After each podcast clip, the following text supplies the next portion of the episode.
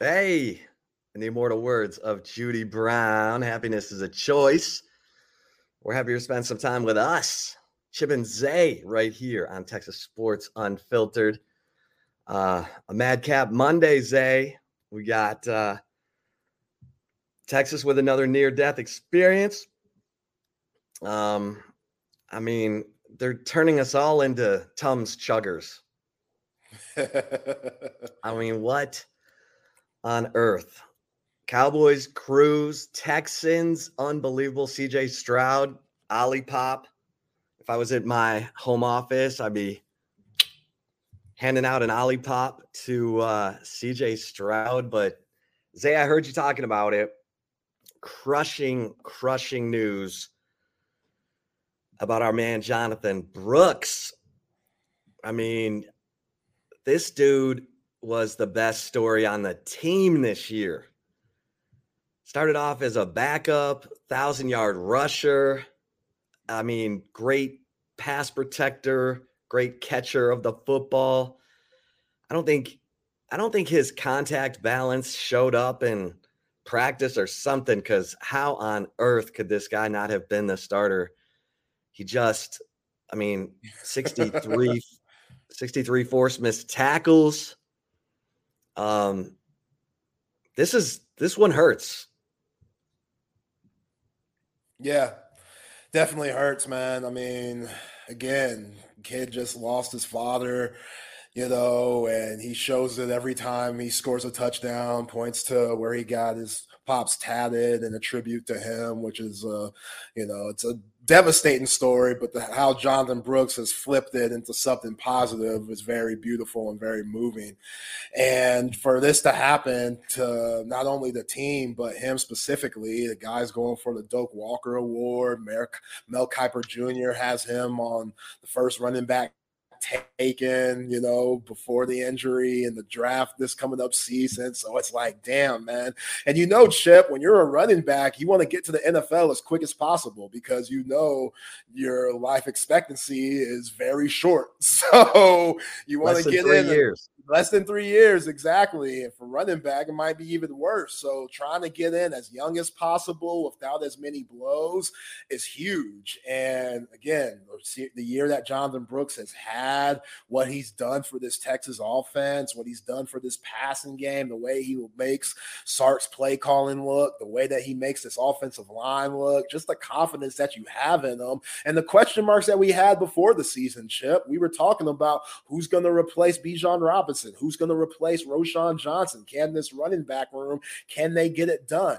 And Jonathon Brooks and the rest of the running backs, they have proven that they have been able to get it done. And yeah, it hurts bad. It really does hurt bad. Like I feel for the dude, but just the type of guy he is, I don't know what his next move is going to be. Obviously, we have to stay tuned for that. But you see Blake Corum from Michigan, he came back from a serious knee injury last year, and you know Michigan's doing crazy things this year without their coach now. So it can be done. He can come back, you know, and he could be just as good, if not better. Which knowing somebody like Jonathon Brooks, I expect expect that. But yeah, for the rest of the season, however many games you could possibly have, it seems like the Horns are probably going to have three. But after that, you never know. And with 24, you feel so much better going into all of these games. And now you got some question marks. Got some serious question marks going up against a Iowa State team that's playing some of its best football of the season. So, yeah, we'll see how the Horns bounce back from this. But you could read it on Steve Sarkisian's face today in the presser how deflating not having Jonathon Brooks moving forward is for this ball club. I mean, he's he's the offensive MVP up to this point for this football team, and we can talk about how valuable uh, Quinn Ewers is, and Quinn Ewers is absolutely invaluable. I mean, but Jonathon Brooks, what he's done uh, game in, game out, and his consistency um, has just meant everything to this football team. And I'll be honest, it it scares you a little bit because you know there were times last year where you were waiting for Sark to kind of quit throwing the football and get to running the football. And the Iowa State game was one of those games last year where it it was tough for Quinn. He didn't have a great completion percentage against Iowa State last year. They, you know, barely pulled it out. People, you know, the whip route by Xavier Worthy on fourth and goal um, proved to be the game winning points. And Iowa State went right down the field and was driving for the go ahead points when, um, you know, they forced a fumble. Matt Campbell went crazy, ran onto the field. He wanted targeting. Uh, Jaylan Ford recovered the fumble, and Texas got out of that game alive. And now you're going to Ames, and you don't have the proven thing at running back. Last year, Sark always could turn to Bijan. Uh, against Baylor. People forget Texas was trailing Baylor in the fourth quarter last year in, in Austin, and they ran it 25 the last 27 plays. Um, the Kansas State game, you know, where Bijan ran it over 30 times for 209 yards. It was just an incredible game from Bijan. And then this year with Jonathon Brooks, um, when they've needed to run the football, they've turned to Jonathon Brooks. I thought they turned to the running game a little too late in the TCU game, Zay. Um, that that drive where they ran it 10 straight times to the field goal, where was that in the third quarter? You know, right. instead they're throwing bubble screens to Johntay Cook on third and one with Xavier Worthy, pencil thin Xavier Worthy expected to get the block on the strong safety. Come on, man. What I talked about of... that. I talked about that play after post game with Rodney Rodriguez of Chaos Theory. That was the worst call of the worst call of the game. Worst call of the game. For, for one, Jonathon Brooks gave you nine yards on the previous play. Third and one. It was third and one, and then you go with that whack ass screen to Johntay Cook, who hasn't even got his feet wet in the game yet. And yeah, Xavier Worthy just botches the block, which obviously he's going to do. The dude weighs a buck 65. I mean, he, he's done well blocking, but I'm not going to say obviously, but it's more prone to get thrown off and for that uh, cornerback to make the tackle and do the buck 50 than it is for, you know, one of your offensive linemen when you could just run the ball. Yeah, we need to take an ollie Olipop away from Sark on that.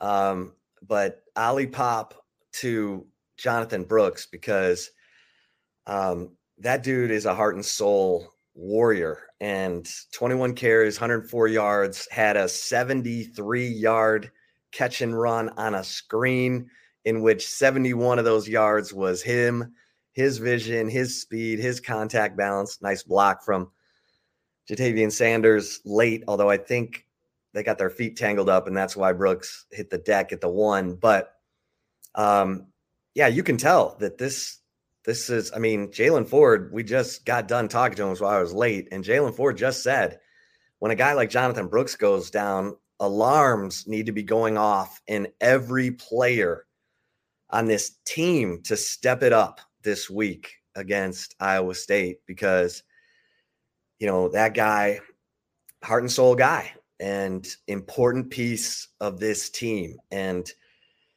you know, everyone was breathing a sigh of relief when they saw Quinn Ewers take the field against TCU and thank and they were right to be having a sigh of relief because it came to third and 12 and how about Sark dialing up a deep ball to AD Mitchell, 35 yards in the air. And AD Mitchell, great adjustment to make the catch. Um, all the players today said how, you know, Jaylan Ford said he's watching from the sideline and he's like, when I first saw the ball in the air and the way that AD was running, I was like, I don't think he's going to catch that. And then all of a sudden, he changed his, you know, his direction and made a great sort of basket catch there, going to the ground. And and Jaylan Ford was like, "Oh, thank God, I don't have to go back out on the field again," because it was getting rough. Zay. Yeah, Hell yeah, it was getting rough. 20 points in the fourth quarter, those Horn Frogs put up. 20. Like, it, was getting dark. Like it was getting dark, and you felt you heard Sonny Dykes talk about after the game. They felt like if they would have gotten the ball back, they would have went down and scored. And you got to think about the week prior, Chris Klieman having that same mindset, which that's why he went for it. I still thought that was a bad decision with the momentum that Kansas State had. But yeah, that decision has like, not aged well. Yeah, not at all. But he was, you know, kind of the same thing. Just the confidence that they had moving the ball on the Texas defense that is still really stingy. Like it makes sense why Sonny Dykes felt that way. So that call by Steve Sarkisian to get the ball to Adonai Mitchell on that deep route, huge balls, man, huge. And yeah. like I, I gotta salute Adonai Mitchell. That dude from getting flicked off at the beginning of the game where he looked at those guys in the stands of TCU and was like, Oh, y'all gonna flick me off? Okay. All right. I'm gonna remember that. Don't let me make a play later on that's gonna haunt y'all's dreams. And that was the play. That was the play. It's crazy how life works. TCU fans, because y'all gonna give them that energy. Well, we gonna give it right back, just in a different way. And Adonai Mitchell, all three of his catches were big time like the one for the touchdown, a little push off, to, not enough to where the refs are going to throw the flag, but just a little nudge, kind of like the Jordan shove. You know what I'm saying? Just a little nudge and then break off. Beautiful pass by Quinn for the touchdown. And then the pass that Quinn Ewers made in his own end zone which it was almost a safety if Quinn didn't get that ball off. And AD Mitchell called it a little toe tap on the sideline. And then he had that deep route, just adjusting his body, contorting his body for game. Beautiful play, man. He's been huge all season long, nine touchdowns. And Xavier Worthy. Talk about his play like 10 catches, 137 yards. He had Josh Newton in shambles all game long. We were hearing all game or all week long, Chip, about how good Josh Newton was coming from Louisiana and how he's going to be one of the you know first cornerbacks taken in this year's draft. And Xavier Worthy said, "You know what? This is the game that NFL scouts are going to look at and say, "Oh, this dude's for real." This dude just ain't a speed threat. And I talked about it coming in. Like Xavier Worthy and just his route running, how much he's improved from that. Like Tyreek Hill, he just ain't no fast threat. Like that's who you should be looking. If you're Xavier Worthy, you should be looking at somebody like Tyreek Hill. Like, oh, he doesn't just go off with his speed. His releases are nice too. His footwork is crazy. His route running is very precise. If I apply that to my game, that's going to take me to another level. And Xavier Worthy, he showed his ass on Saturday. I was really impressed with him and the physicality for him. He might have smoked that block for Johntay Cook on the screen, but when Xavier Worthy has the ball in his hands, he ain't going down. Like he's not gonna go down just because you know he's a small guy and needs to save his body. No, he's trying to get extra yardage. He's making stiff arms. He's making jukes. He got that late thought, hit ball on him. He's tough, man. Like Xavier thought, Worthy's a tough dude. I thought the best play he made was when Jordan Whittington runs, he and he and Jordan Whittington both run the length of the field. Whittington punches the ball out, and Xavier Worthy dives headfirst into the pile to recover the fumble. There are some offensive minded players, some offensive players, Cam Newton, um, in a Super Bowl who wouldn't make that kind of effort diving into a pile to recover a fumble. And I was, I was, I agree. I was totally impressed with Xavier Worthy. I've been impressed. It's a contract year for him, and he's playing like it, and and everyone has benefited from that. And and so you're seeing the best you've seen of Xavier Worthy, and same for AD Mitchell. It's a contract year for him these guys are gone at the end of the year and they are trying to make money right now and they are. And they came up huge and they're going to have to come up huge in Ames because let's be honest zay i don't know how much steve sarkisian trusts cj baxter and jaydon blue to carry the load. Um, you know i've been asking for 50 runs all every damn game because I think Jonathon Brooks is that good uh, and that he should be averaging 20 to 25 carries a game. I don't know. Sark might have it made up in his mind hey, we're going to have to throw to win. And Iowa State has the best pass defense in the Big 12. They want you to run. Their 3 3 5 3 8 cloud defense invites you to run you need to pound them and make them pay for playing that 3-8 cloud and get them out of it. I mean, they don't just play that. They'll they'll change things up if they're getting gashed. And the way you beat Iowa State is running the football and I don't know. I don't know. I don't know if Sark's going to stick to that plan. So this, you know, I'm going to Ames. I'm not uh I'm not excited about it. It's to be cold. It's to be it's to be Ames. It's it's the middle of nowhere, but um look, this is the and I, am not I'm not to say it's the last big hurdle because Behren Morton's back for Texas Tech. They're moving the football. Um, you know, Texas is to have to earn this thing the hard way. They're to have to gut it out, and their their schedule was backloaded. We knew that, and here we are. It's it's money time. It's Big 12 championship time. So let's see what this team's all about. They've had to endure some injuries, some adversity. They've caused some adversity to themselves. Uh, the coach has caused some adversity by not, you know, to me, not running the football more in the third quarter. I mean, your defense goes the length of the field defending and then comes up with a goal line stand. And you make a great play off the goal line, as you mentioned. Quinn Ewers drops back, first down from their own two, and throws a 20 yard fade ball to AD Mitchell, and you're out of trouble. You're now you can run the football. And they were still passing it. And they threw it eight times in the third quarter. They ran it only three times in the third quarter, and they averaged, they ran it for nine, six, and four on those running plays and one of them was that second and 10 after throwing incomplete on first down. Jonathon Brooks runs for nine. It's third and one, and they throw that stupid bubble screen. But on the drive coming off the goal line, that's when your defense needed rest. And you were still throwing it around, and um, missed uh, JT Sanders on third and six. And it, uh, it it just I mean TCU held the ball for 11 minutes in the third quarter. You want to know why the defense is missing tackles in the fourth quarter? Because they're exhausted. Uh, because they were on the field for 11 minutes in the third quarter because you didn't run the football and give your defense a rest. And and Josh Hoover got hot, just like Donovan Smith got hot, and just like Will Howard got hot in the passing game. And you know, I was talking to Jody Barron today and I said, is it, you know, you guys keep saying you got to get your communication right in the secondary. I said, is it a problem or is it something that the safeties keep changing like from play to play?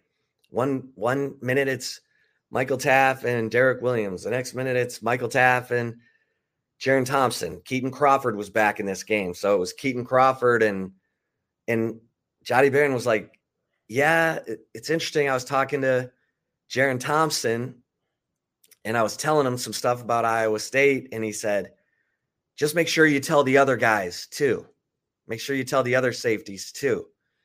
And Jody's like, Yeah, yeah, yeah. You know, so it's, you got to know what the left hand and right hand are doing. And they've been, you know, that's Blake Gideon. I mean, he's subbing guys in and out and it's great give guys a rest but that communication cannot suffer and and guys get familiar you know todd orlando uh, herman's defensive coordinator never substituted because he wanted guys to always know what you know they were doing their communication needed to be you know uh, impeccable and so he wouldn't you know change guys out because he didn't want any slip ups in terms of the communication. And it just seems like there's been slip ups in the communication.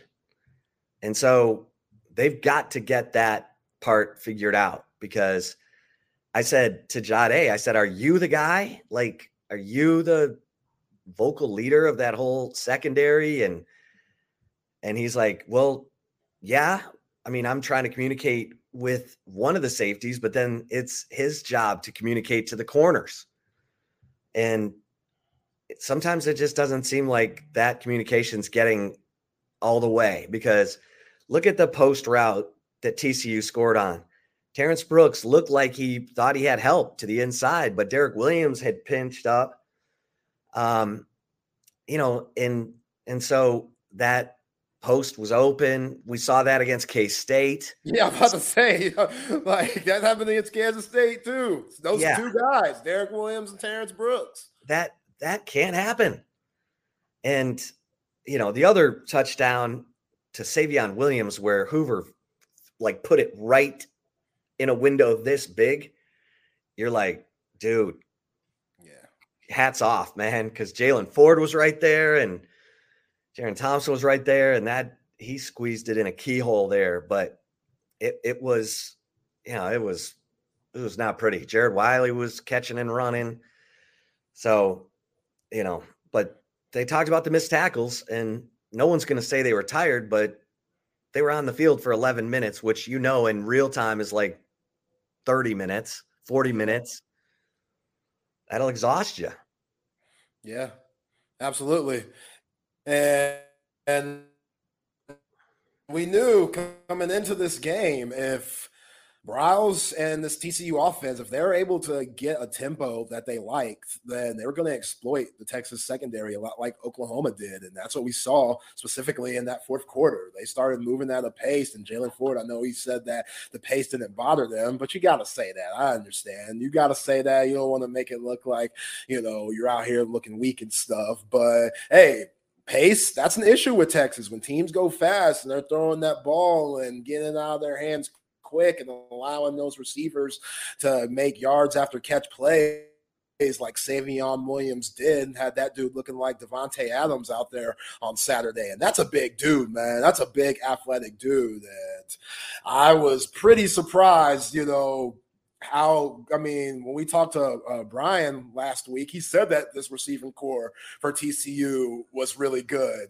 and it just hasn't shown yet. But we saw it like we saw it this Saturday, like Savion Williams, that's a tough son of a B. And then you look at, you know, Jared Wiley, he went off a little bit, and John Paul Richardson had that touchdown where you know Hoover squeezed it in. So Hoover, that dude, he has some toughness about him. I'll give him that. He was when you know Byron Murphy and T'Vondre Sweat, when they started making life rough for him, he said, okay, I can't sit in the pocket much longer. And once he started breaking out of the pocket and making plays with his legs and keeping his eyes up the field and making those throws, he threw at least five where I was like, damn.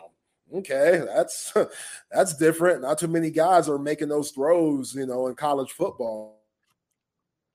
Not too yeah. many guys are willing to make those throws college football. But Josh Hoover, he knows like, what do I have to lose? What like he's at that what do I have to lose point? Chandler Morris, y'all wanted him anyway, so I might as well go out. I already got seven interceptions, eight now with Terrence Brooks pick, which that was a big play by number eight to you know give the Horns time to score before halftime. But yeah, man, I that's that's been an issue all year long. Just the secondary at times they will get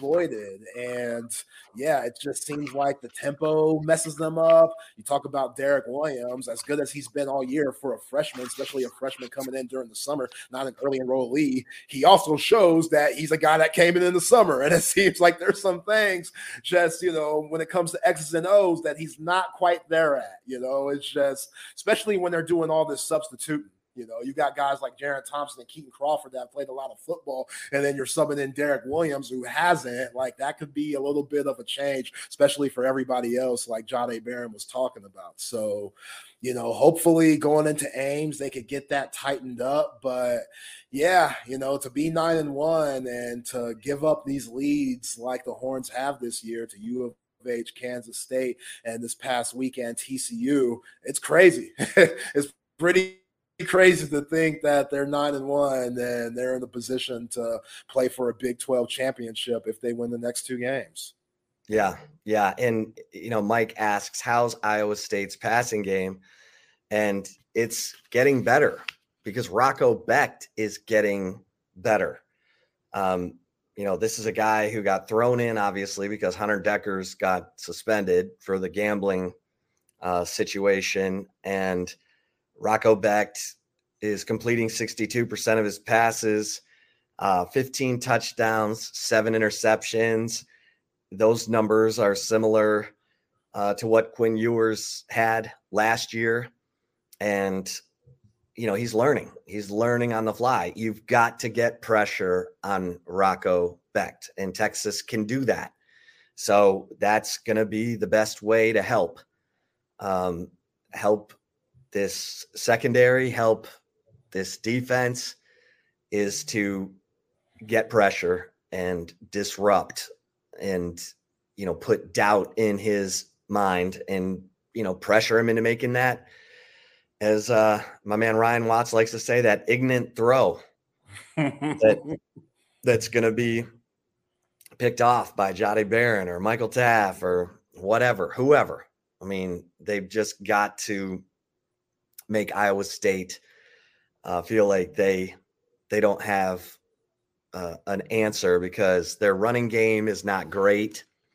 Um, Eli uh, Sanders, he's got 467 yards rushing this season. He's averaging 4.9 a carry. He only has four touchdown runs. The you know Emani Bailey is legit. I mean Emani Bailey, and you saw it.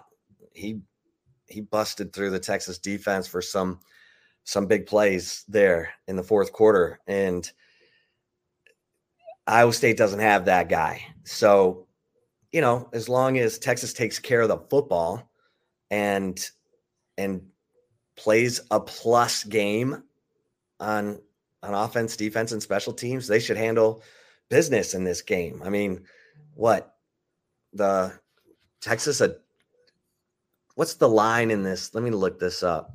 Ooh, I haven't looked yet. Because I I want to say it was like 9 or 10 points. Um and and that's you that's know, high. It's a little That's high to me. No Jonathon Brooks. That's high. That's high. that's, that's high to me. Snoop Dogg. That's high. That's high. Um, I mean, I'm just yeah, saying. This game scares the crap out of me. I mean, all of them do, it seems like, but this game really does. No 24. That's so big. That's so big. Gosh, he's so good. Like I'm, I'm so impressed with his play this year, Chip, and just how steady he's been. And he's not a shit talker. He does it with his play you know, very mild mannered. When you hear him in, you know, pressers and stuff like that, he's, you know, just nothing's crazy about him. He's not like a huge extrovert type of guy. But when it comes to buckling that chin strap up and handling your business, like you talk about his pass protection and how good he is blocking this year. Like Jaydon Blue, that's what he's worst at. Jaydon Blue, we know he can run a little bit. We know he has some juice coming out of Houston, Texas, but we've all heard about his pass protection just not quite being there. And Quinn can't take no hits. Like Quinn wasn't right. 100% this Saturday, which salute to number three, because to go 23 for 33, 300 and uh, something yards and not be 100%, he can't take no hits. No. So if I'm that's why he threw it away so much. Yeah, he threw it away a ton and salute to him again because that's you know seeing Maalik Murphy these last two weeks. You you definitely you don't those, take those that throwaways were beautiful. Oh, they were so nice, man. They were so nice. I don't. We're not going to see Quintavious. I don't think we're going to see that. You're not going to see Quintavious or Quincy Ewers. I think that's over with just because him taking those shots, he can't afford to run. I don't think sliding and even if he does slide, some of these dudes are idiots out here. They'll give you just a shot just because. They'll say, hey, I'm going to give him a shot. we going to take this 15 yards, but he going to feel it. And the 15 yards might be worth it. You know what I'm saying? That might be a little demonic, but hey, it's football. Anything right. to win. Like they had right. a bout, they had a bounty on Brett Favre's head. That dude was like 30 years old. Like it don't. I'm not trying to hear this nice guy stuff. So Quinn has to be very smart, and he was on Saturday. But yeah, man, Jaydon Blue, we can't have none of those missed blocking, you know, missed assignments on pass protection. Like that cannot happen right now. No. And yeah, I'm it's going to be interesting to see what Sark throws out there because I'm with you, Chip. I don't think he has the confidence or that same swagger that he had with Jonathon Brooks, which you would think he should because you had CJ Baxter starting the first game against Rice week one. So, you know, it's very contradicting and Sark not having confidence, but and CJ Baxter now being 100% what he could do out there. I think it might have been just knowing that Jonathon Brooks, you know, you could throw him in there at any time, gave you some, you know, confidence. But ah, man, 10, the line being that 10, that's high, boy. That is high. Yeah. Yeah. I, I look at this and, you know, a bunch of these guys were on that team that went to Ames uh, two years ago. And Texas actually led that game seven to three at halftime. And then the wheels came off. Texas got outscored 27 to nothing in the second half. Bo Davis went off. Um, hmm. that was the yeah, Saturday. Who, who filmed that, by the way? You you do we ever find out who filmed that? Yeah, it was a player who was uh soon off the team. So we could say his name, can't we? Let him know. Let us know. Come on, Chip. Throw him in the we, uh, he was a he was he was a I'm trying to was a defensive back who switched to receiver. Uh huh. I'll look it up. I'll look okay. it up. Because right. his name has escaped. He was a backup. Um mm. but it was you know, it was a mess. And and so, you know, this this team right now, it's it bothers me that we have had these situations in three of the last four games where the defense and the offense stopped playing complementary football in the second half of of the of these games and and I get the K State comeback. There were turnovers. I mean, Maalik Murphy threw an interception in Texas's at tw- they took over at the Texas 12. Uh, Jonathon Brooks, you know, fumbled. They took over at the 32 of Texas. So I, I get that. Um, but the Houston and the TCU games, those were just big old chunk plays getting given up and missed tackles and and and I get it. I mean, you know, but you you gotta Sark, you and this is where I and I want to be clear. There's a difference between coach Sark and play caller Sark. Coach Sark has done a great job with this team. The culture, the culture is holding this team together. That was a culture win against Houston. It was a culture win against K State. It was a culture win against TCU. But Sark, the play caller, fourth downs, maybe you just try to pad the lead with field goals and and running the football because you're gonna have to run the football. Like you're gonna have to see if Jaydon Blue is a better pass protector in games than he is in practice. You're gonna have to see if you know Jaydon Blue can run a run a wheel route or CJ backs. You know, you're gonna have to do some of the stuff that that uh, and maybe there's stuff they're better at that you haven't had to show yet. Yeah. You know, we know that Jonathon Brooks is great at the the fake, you know, fake right throwback left screen and and and he's made a killing on that this year. Maybe there's something else that CJ and Jaydon Blue are really good at that can be unearthed or unleashed this week. And everyone's going to be like, oh, oh, okay, all right.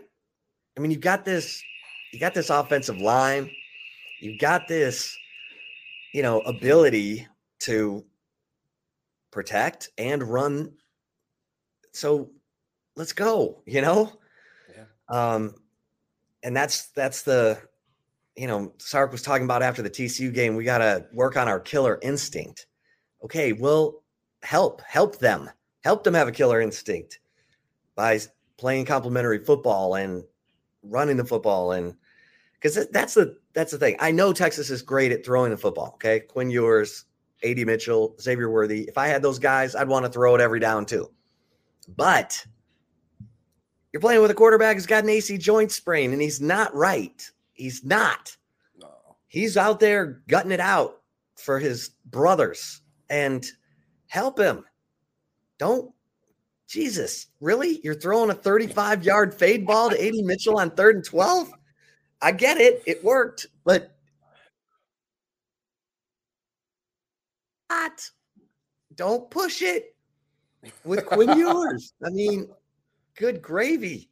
Yeah. Let's Yo, go. Run the ball.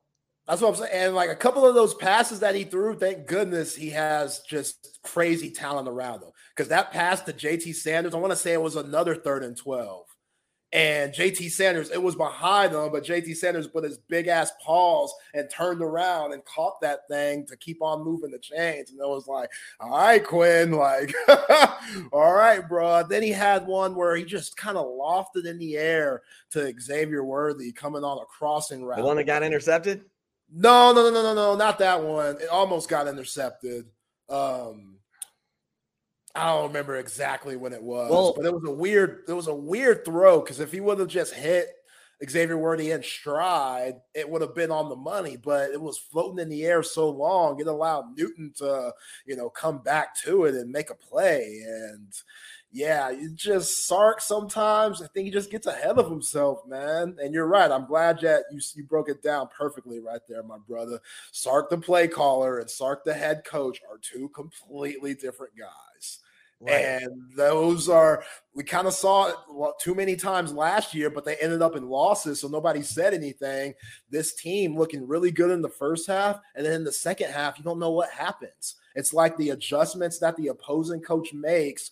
Sark and his coaching staff can't make adjustments to that can't do it in game. Like that's where some of the best coaches make their money. You've got to be able to adjust in game from play to play, quarter to quarter. That's just what it is. And we're starting to weirdly see it this year. And you're right, you can't count the Kansas State game as much. Jonathon Brooks fumbled, you know, Maalik Murphy throwing interceptions, but U of H this past game against TCU, it's like, all right, guys we got to figure out when this team makes adjustments because they are. That's what happens. That's what coaching is. When you're getting your ass whooped and you're down 20 points, you probably should go to your coaching staff and be like, hey, what can we do better? What can we do different? What are they doing to us that we need to stop? And when that happens, you need to say, okay, they're stopping what we're doing now, but what they're doing now, what are we going to do to overcome that? And it seems like Steve Sarkisian has just really struggled with that at times during his Texas tenure. So, I mean, you know, things could be worse. You cannot have a job like right now, like the guy down there at College Station. I mean, you know, like Texas, they're in a good spot for all the adversity that they're had. They've had. Jalen Catalon still ain't back yet. You saw that, you know, uh, uh Keilan Robinson, he didn't play this past Saturday. They could have used him, especially when Jonathon Brooks went out the game. You know what I'm saying? And so it's going to be interesting to know what his health uh, uh, progress is coming in this game. And yeah, I, I just think that this team they have some toughness to them. They do, but sometimes they don't have that killer instinct like you would want to have. That's why, hey, if I'm the coach, we're watching Kobe tape all week. Talk about killer instinct. I always hear those guys talking about Kobe and stuff like that. Hey, let's watch some Kobe tape then. I know it's basketball and stuff, but that dude had the most killer instinct, maybe of anyone in any type of professional sport. If you don't count Michael Jordan and Tom Brady and Tiger Woods, so yeah, let's watch. let's watch all those guys with the killer instinct and see if we Sark, can it can rub off on them. Sark has shown them the Kobe jobs not finished video. Okay, you know, when he was up when he was up 2-0 in the playoff series, and why aren't you happy? Job's not finished haven't accomplished anything yet. And and that's that's where that's where this team absolutely needs to be. And they have not the only one who's been there is AD Mitchell. And you almost want to say to AD, okay, AD, you take over now. You lead us. You show us how it's done because we're faking it till we make it. You know, we're we're trying. We're trying to act like we know, but you know, no. Yeah. We just think we know. And let's, you know, you, this is where you look at this, you look at Byron Murphy, you look at T'Vondre Sweat. This is where you want everyone to take on their mentality because those two were the MVPs of the TCU game, in my opinion. Byron Murphy. I mean, T'Vondre Sweat got the first sack. Byron Murphy got the second sack. Ethan Burke, um, no, I, I Trill Carter got the other sack, but Ethan Burke was in the backfield. You know that defensive line is is a monster, and this whole team needs to take on that personality. But I cannot emphasize this enough. Steve Sarkisian has to help them. He has got to help them. Steve, Steve, the play caller, has got to help this offense and this team by playing complementary football, managing the game so that he doesn't have a tired defense out there that already apparently is having communication issues. They they cannot they can't afford to make a mistake this week, not against this defense because it's I'm just saying I'm glad that Quinn Ewers is making this trip because he's seen this defense before and it's no picnic. It's no picnic. And and Steve Sarkisian, um, you know, he talked today like he knows this defense inside and out. He knows it's what it's built on. He better know, but I don't know why. You know, people haven't been able to figure it out, or maybe they don't have the talent to execute against it. But Iowa State's defense year in and year out since 2017 when Jon Heacock unveiled this 3-8 cloud has been the best pass defense in the Big 12. And and here here comes Texas with two of the best receivers they've had in I don't know how many years. Probably dating back to I mean Devin Duvernay, Jordan yeah, little Jordan, Jordan Humphrey, and Collin Johnson were pretty darn good. Yeah, Um, but this is, you know, this is going to be a challenge. And Texas is a seven and a half point favorite. They opened as an eight and a half point favorite. It's already down to seven and a half. And I'm sure that came on the news of Jonathon Brooks being out for the year. The I, the thing I would love to ask Jonathon was it was the tackle by Mark Perry. He grabbed that right foot and he was kind of twisting it as he tackled him. Like he had a he had a chokehold on that on that right leg, and I, I don't know. It looked like that might have been a dirty situation, but because he didn't plant and lose it, you know. Yeah. It was he it looked like a routine play until you watch the tackle and Mark Perry's like, you know, yeah. but Which, like, you know, I I hate to think that it was dirty. It's easy to think that it was dirty, but if you're Perry, you're you're trying to tackle the guy that leads the nation in missed tackles. yeah, So to get him down any way possible, you know, that's just kind of the mentality. And yeah, it looked bad and it happened to be bad. So now you speculate, you know, what was his intentions really. So yeah, I don't know. That's just such an unfortunate situation for Jonathon Brooks and this Texas ball club. But yeah, um, you know, when you play that three, you know, three five defense, a lot of teams don't have the patience to methodically move the ball. Like you got to really hit those intermediate and short routes, and you know the deep ball is very hard to do in that type of off. I mean that type of defense. I mean, no Steve Sarkisian loves to throw the deep ball, and I think that's where the issue has been with Sark having problems with these defenses. Plus, you have a young quarterback majority of the time trying to make plays happen you know, with this offense and going against that three uh three three five. So I I think AD Mitchell, John, I mean, uh, excuse me, JT Sanders should be huge in this game for just those intermediate throws across the middle of the field.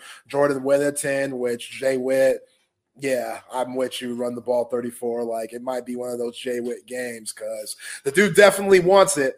Talk about wanting to win a Big 12 championship. You saw that with his effort to smoke the tackle on the Quinn Ewers interception and then to get back into play and force the fumble. That was one of the best plays that I've seen a wide receiver make that had nothing to do with catching the ball. Like that's winning football right there. And yeah. Jordan Whittington, who, you know, you were saying at one point of the year, maybe we should get rid of some of his reps. I understand that just because he can become invisible in this offense well, he had a couple Man, drops. All the talent. Yeah, that was now, yeah. But hey, look, them. That was tough. Yeah. That was that was earlier. He had his ten catch game against OU. He looked great. He's he's all effort. Now he's not getting any targets. Like he didn't have he didn't have a single reception. No, he had one target, and it was Quinn threw it behind him. Okay, one target. Drop. Yeah, it, it, looked like a drop, but it was a bad throw by Quinn. Yeah, I mean, this is this is you know, all hands on deck. But I want I will say this in in this game you've got to this the defense has got to get to Rocco Becht. They've got to shake this kid up and and beat them up. I mean, that uh you got to get yeah, hits. Yeah, they blew out BYU with that uh Radcliffe playing quarterback. BYU's backup. It wasn't even Kedon Slovis. I'm like, damn, Kedon Slovis, he already struggles, you know, himself. But if they're going to their backup, then Kalani Sitake, yeah, that was ugly. They brought the black jerseys out and everything. And my man had a pick, one of the first plays of the game. Rodcliffe, whatever the hell his name is, the backer for BYU. And Iowa State was already in BYU territory and they scored really quick. So that game, it was over before it even started. And it's hard to look at that game and say, okay, they got BYU, who's been struggling. They got their best shot because, again, the Cougars back up beyond suspect. Like he, yeah. wow that's a that was a tough showing because I I watched that game this morning and good good lord. That, that was a tough watch man. That was a tough watch boy because that backup there mm, yeah. He struggled to say the least. And Quinn Ewers whatever percentage that he is is 10 times better than what BYU threw out there uh, the other night. So yeah I I don't think Iowa State's seen an offense like Texas, even without Jonathon Brooks. Like all that you have to account for with the wide receivers, you know, like anybody could go off at any moment. It's just about start calling the right plays at the right time. Yeah, I mean, you go back to Iowa State's game against Kansas um, two games ago, and Kansas got a pick six off of Rocco Becht um, and that came early in the second quarter. And and then they were able to hold off Iowa State and they won it 28-21. That's what I'm talking about in terms of you know getting getting to Rocco Becht, getting him to make that big mistake. Uh, because Texas has the defense to um, to make you pay.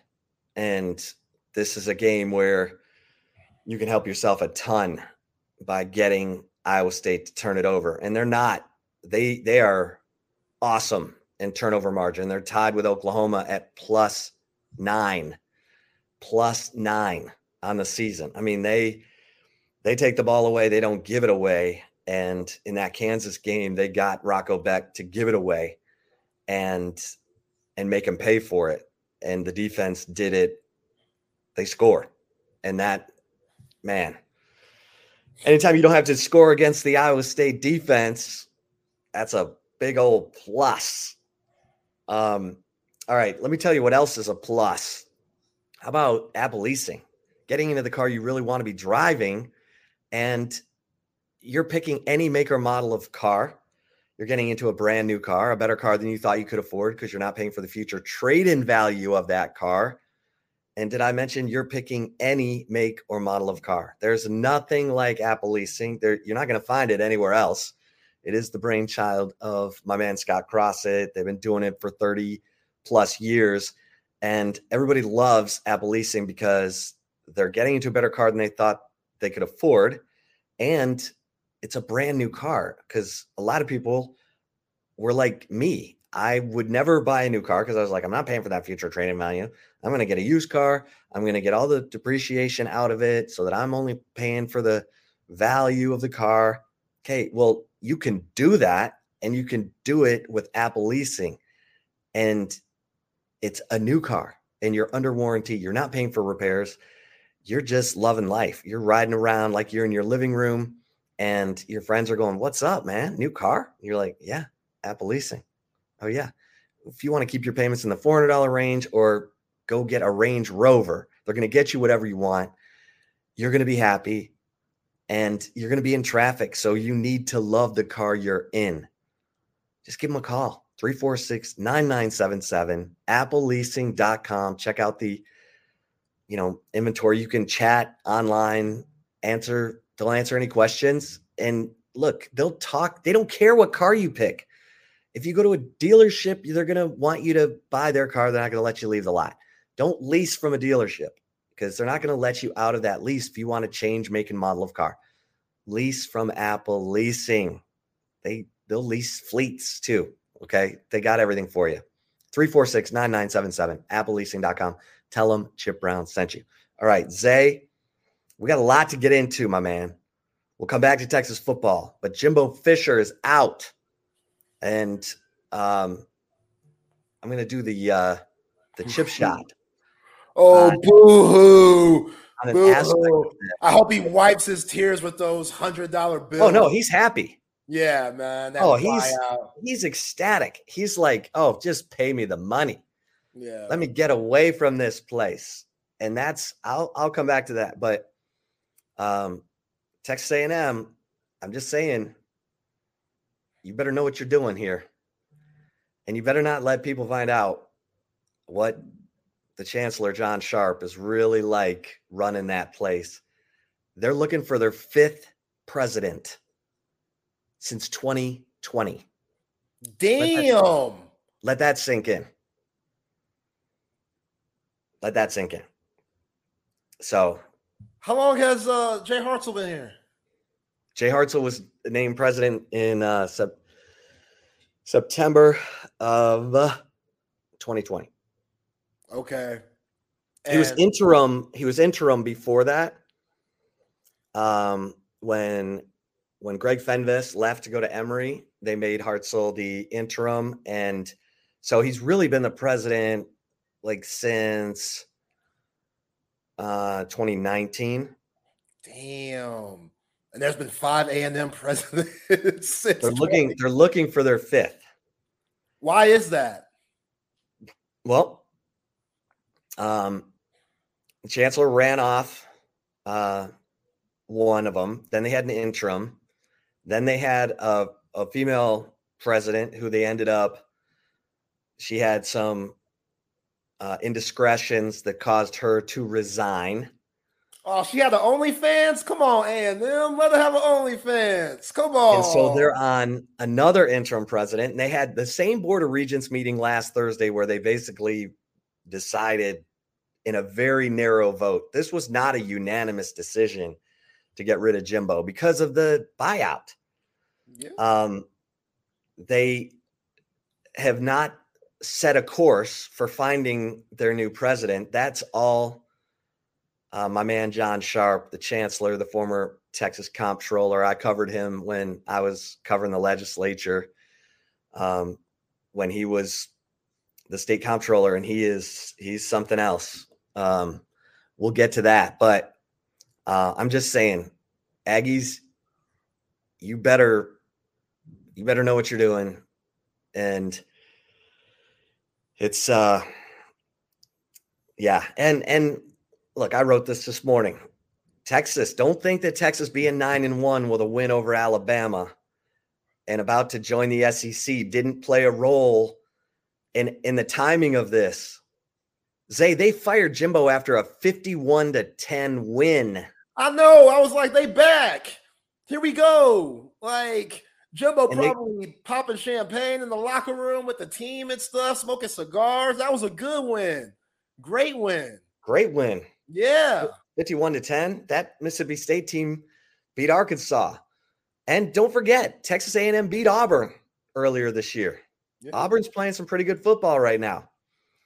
And they have Conner Weigman, who's hurt, who looked pretty darn good. Beat beat LSU last year.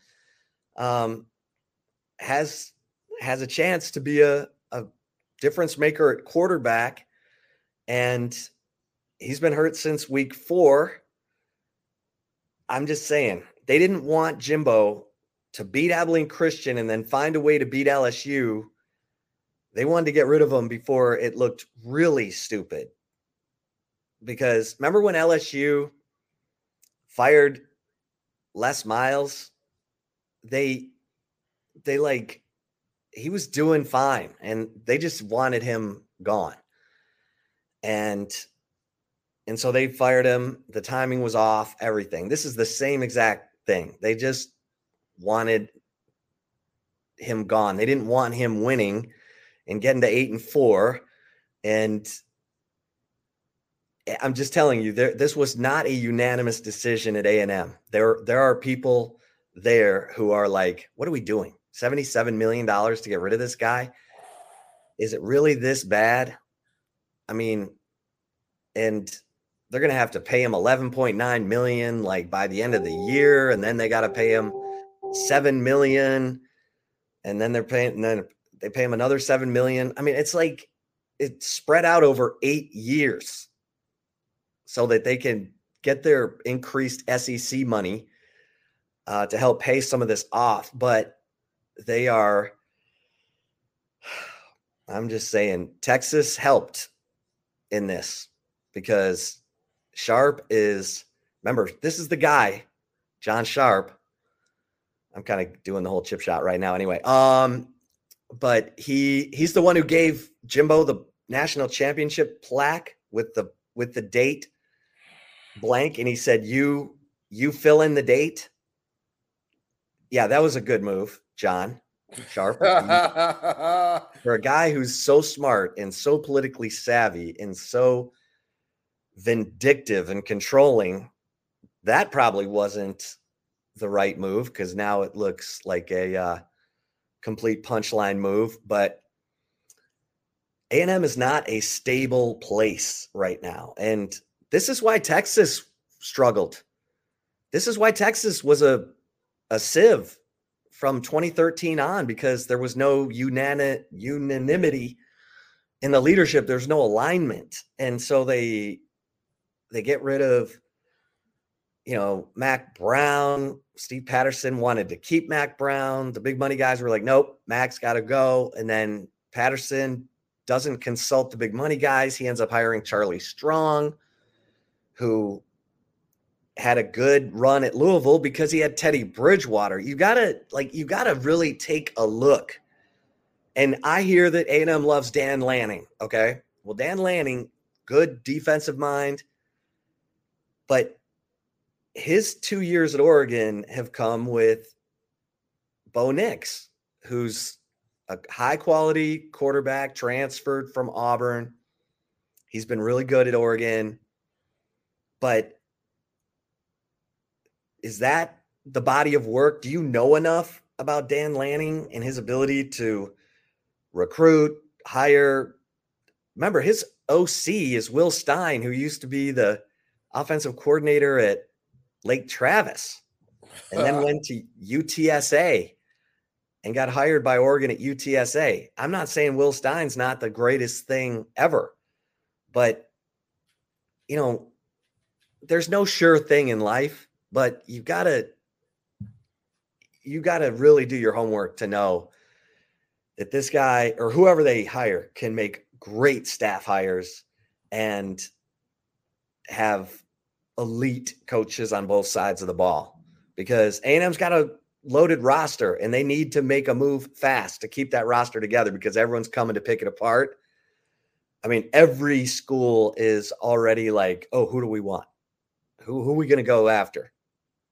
Who's who's their NIL agent? Who who do I call? You know? And and so I'm watching this, I'm eating popcorn. I'm like, oh hell. Here we go. You know, because if it's me, I'm going to let Jimbo get a year with Conner Weigman. I'm going to make sure that my defensive staff is right. Remember, their defensive line coach died right at the beginning of the, you know, season. And if Jimbo needed to make some changes, whatever, you know, 77 million, Zay. It's the largest yeah. buyout in like it's it's the largest buyout in college athletics history. It might be the largest buyout in pro sports history. I don't know. Yeah, 76.8 million. Yo, that's one of those when Jimbo walks in the room, you go, this son of a bitch. Like you gotta really hate that dude to get rid of him for 77 million. Like you gotta really despise the dude to get rid of him for that much money. And yeah, Dan Lanning is doing a good job up in Eugene and stuff, but I mean, it's a different atmosphere when you come down to College Station. And does Dan Lanning understand that? And to your point of every good coach you know has good players, regardless like, and has a little bit of luck with that. Like, Conner Weigman's been hurt. He's supposed to be the person that saves it all. So they didn't give a damn. They said, Jimbo, you're the coach. Make Max Johnson better. How about that? So hey, it clearly hasn't worked out. If I'm Jimbo Fisher, I'm tanking some of my millions and giving it to Jameis Winston and some of those guys on that Florida State team that helped Jimbo have the big time name that he had with all that momentum coming in to College Station. But yeah, it's. I mean, Jeff Traylor. I, I think Jeff Traylor is is a fallback I mean, I think they're going to try to money whip a guy like Dan Lanning, pay him $11 million. Oof. Because here's the thing, Zay. If Jimbo talks, like if people call Jimbo and say, hey, man, what's going on down there? And Jimbo tells the truth, I don't know how many coaches are happy at A&M, honestly. It's not a it's not a thriving, vibrant place, and it should be. Like just taking forget who I cover. I've covered things at A&M. I've been to that campus. I, I covered when they moved Reveille's grave for the Associated Press. I wrote that story. That school has awesome history, tradition. It's a top research institution. It's one of the three largest universities in our country. It's they love their animals, big time veterinarian. Yeah, I mean, look, they have some really weird stuff like fish camp and those yells.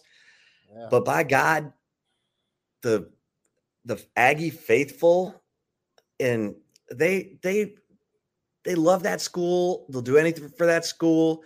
The atmosphere at those games is off the charts. I just I just wonder if people are going to catch on. Yeah, and they love me because I'm the only one who tells the truth about my man John Sharp. And I've had people say he's going to come after you. He's going to, he's got a private investigator and all. I'm like, bring it on. He can pay for my retirement, you know? like it's, I'm just saying that's not a good place to, to, to work. It looks good on paper. Um, I thought Jimbo was doing a pretty good job, con- all things considered.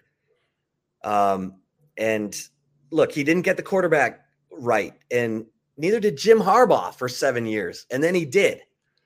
You know, I mean, Dabo Swinney didn't win a national title until what year seven. Mack didn't until year eight. There's no patience anymore. Um, I don't know, but I got my popcorn. I'm watching because Yeah. seventy-six point eight million dollar buyout. That that does not happen without John Sharp's blessing. Not only his blessing, his encouragement. And Yeah. John Sharp, former state comptroller, he'll find a way to move money around the A and M system to pay for this. He'll probably take it from another school, and then that president will be like, "Hey, where's that money?" And Sharp will be like, "Shut up, just Dang, go down to A and M Corpus Christi, Commerce, take Yeah. money from those guys. yeah, oh yeah, Prairie View. oh yeah." Sharp knows how to m- create new accounts to make the accounting look like, oh, look at all this money we saved. But I'm just saying, Yeah. Yo, at least at least Sumlin had a Heisman winner. I know they like to compare Jimbo to Sumlin, but he had Johnny. Oh, we need to, hey, a Zay, ton of you and I need to go take Kevin Sumlin out for, well, no, For real, that's my guy, man. Even though he was coaching them, I love the. We always got stretch coming on, hating on the visors. Yo, a brother and a visor, that's a tough thing to pull off, and he did that. So I know he's out here coaching one of them bootleg USFL or XFL leagues, but yeah, man, he deserves some type of an apology. You know what I'm saying? Because how they oh, he got, he got buyout him. money. Yeah, he got buyout money, but the way they be talking about him, like he didn't do shit, and the way Jimbo was all praised and stuff before it, you know, it hit the fan. Yeah, at least he got a Heisman Trophy winner. What did Jimbo do? None. None. Got a worse record. Mo money. Come since on, man. 2013. Yeah. Jimbo's, but hey, he got, uh, I think Jimbo got divorced. So he's going to get to keep, he's going to get to keep all this money to himself because he's already divorced. Now you gotta give some to the ex, though. You know what I'm saying? You gotta Well, give some. depend, her. depends. If he gets divorced in the state of Texas, they cap it. yeah, you know, huh?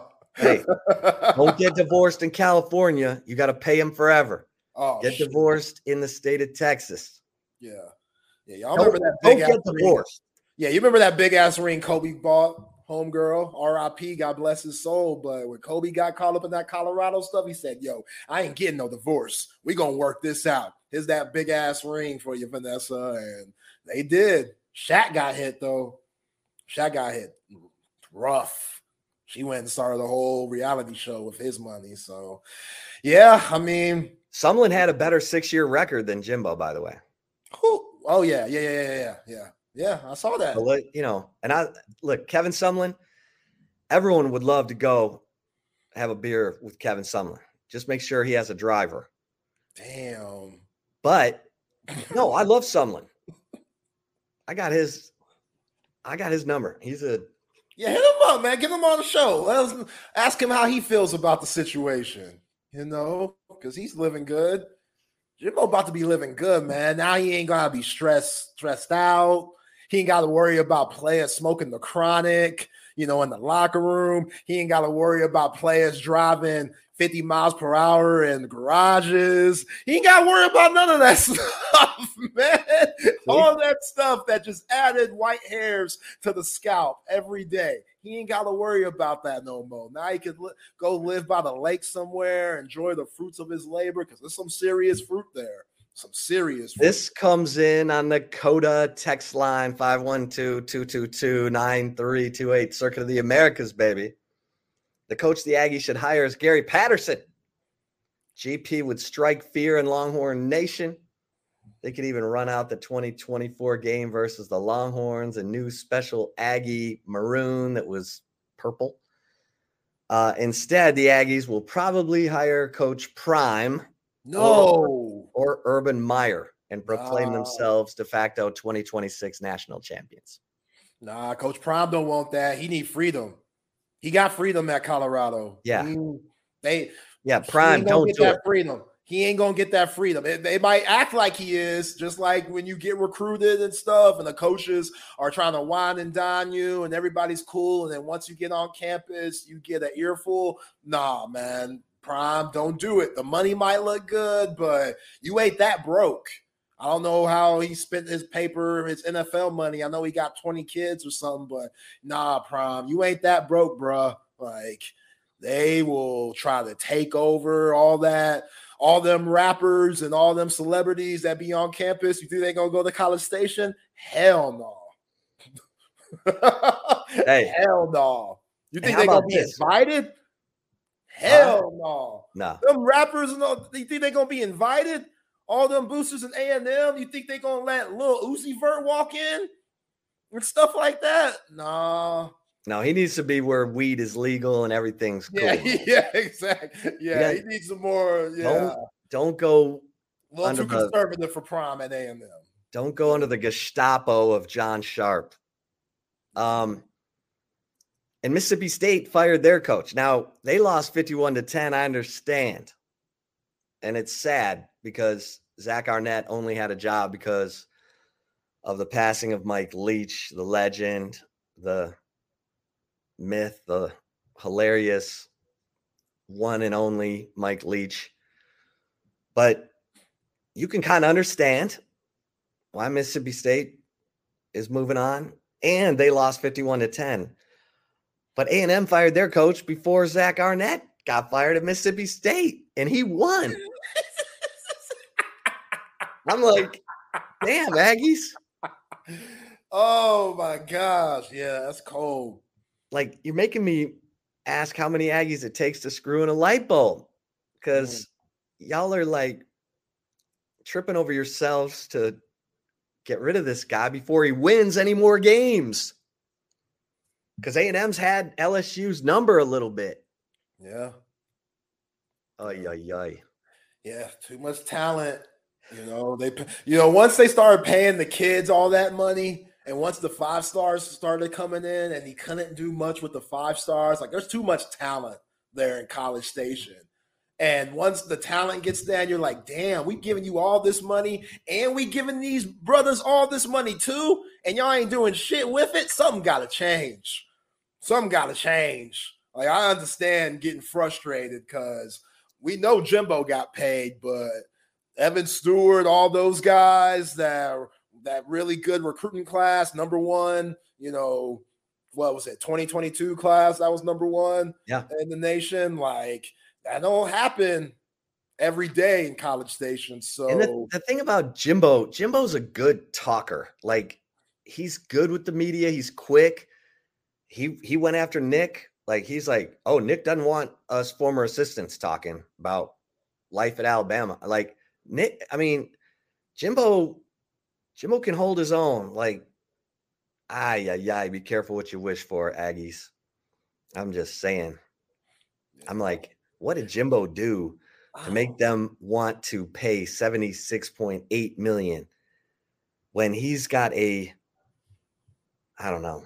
He's got a loaded roster. Like you want to let that roster marinate just a little bit? Yeah, that defense is tough, man. Yeah. That defense, they're tough. Bro. It yeah. seemed like after the Miami game, they started figuring things out.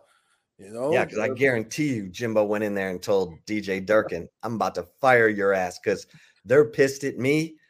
I'm gonna fire you. Yo, you, they, they probably said, Yo, you better fire this dude.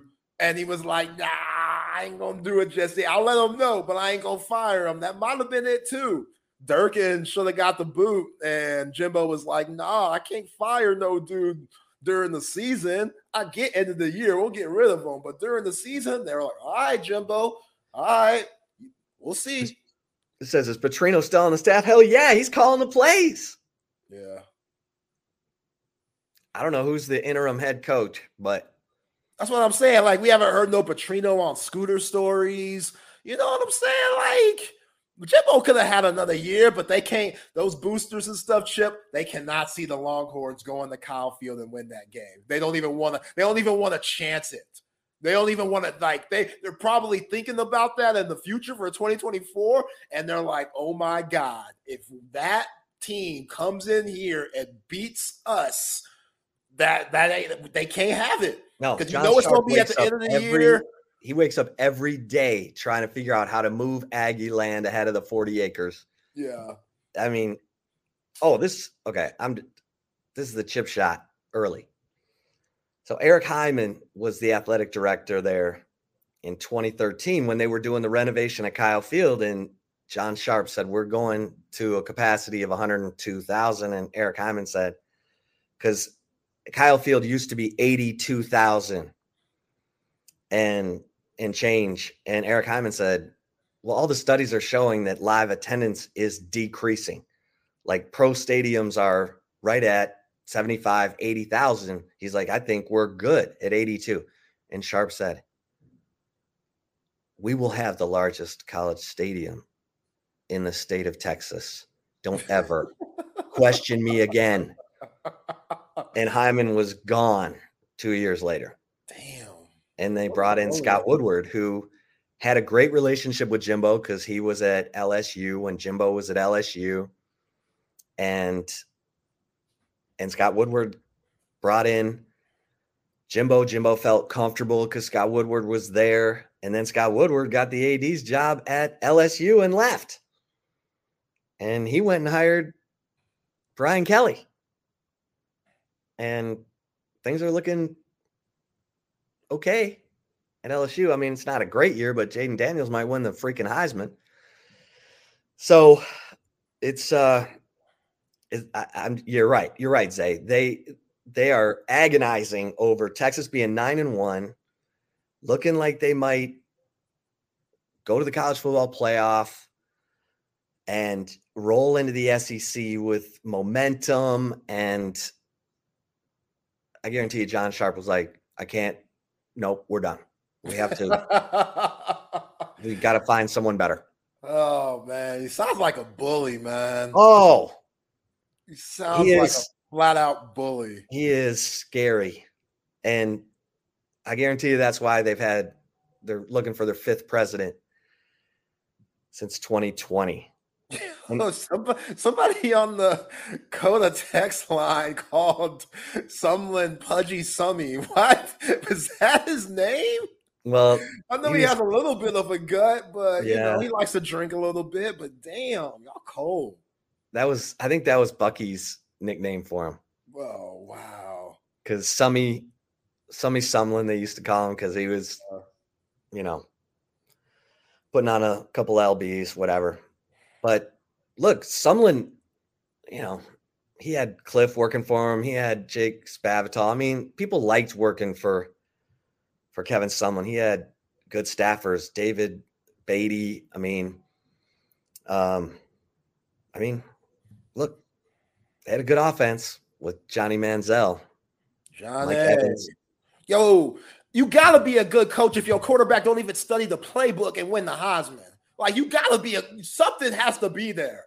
I know everybody just thinks that Johnny was out there playing that sandlot shit, but something has to give if you have a quarterback that we know wasn't studying. We know wasn't watching film. It is a fact that Johnny Manziel really didn't give a damn when it came to off of the field. But well, what did Cliff say to him when he was drunk at the Northgate? Yeah, he was like, "Well, you better go out there and play your ass off." Yeah, and he did. And he did. That's what I'm saying. Like everybody gives Kingsbury the credit. No, someone did something. Come on, man. Yeah, yeah, I'm with that. And CB telling us that Johnny praised Jimbo on Twitter today. Well, I mean, I don't know what he said, but I just wonder if this is going to cause Aggie Land to to look at Sharp and say, "Are you really the right guy to lead our?" And I'll, I'll tell you, it's a crazy story, but Rick Perry the longest tenured governor in the history of our state, former Yell leader, is the one who pushed for to make Sharp the chancellor because he was trying to extend an olive branch because Perry beat Sharp for the lieutenant governor's you know race in 1998 and Sharp never got over it.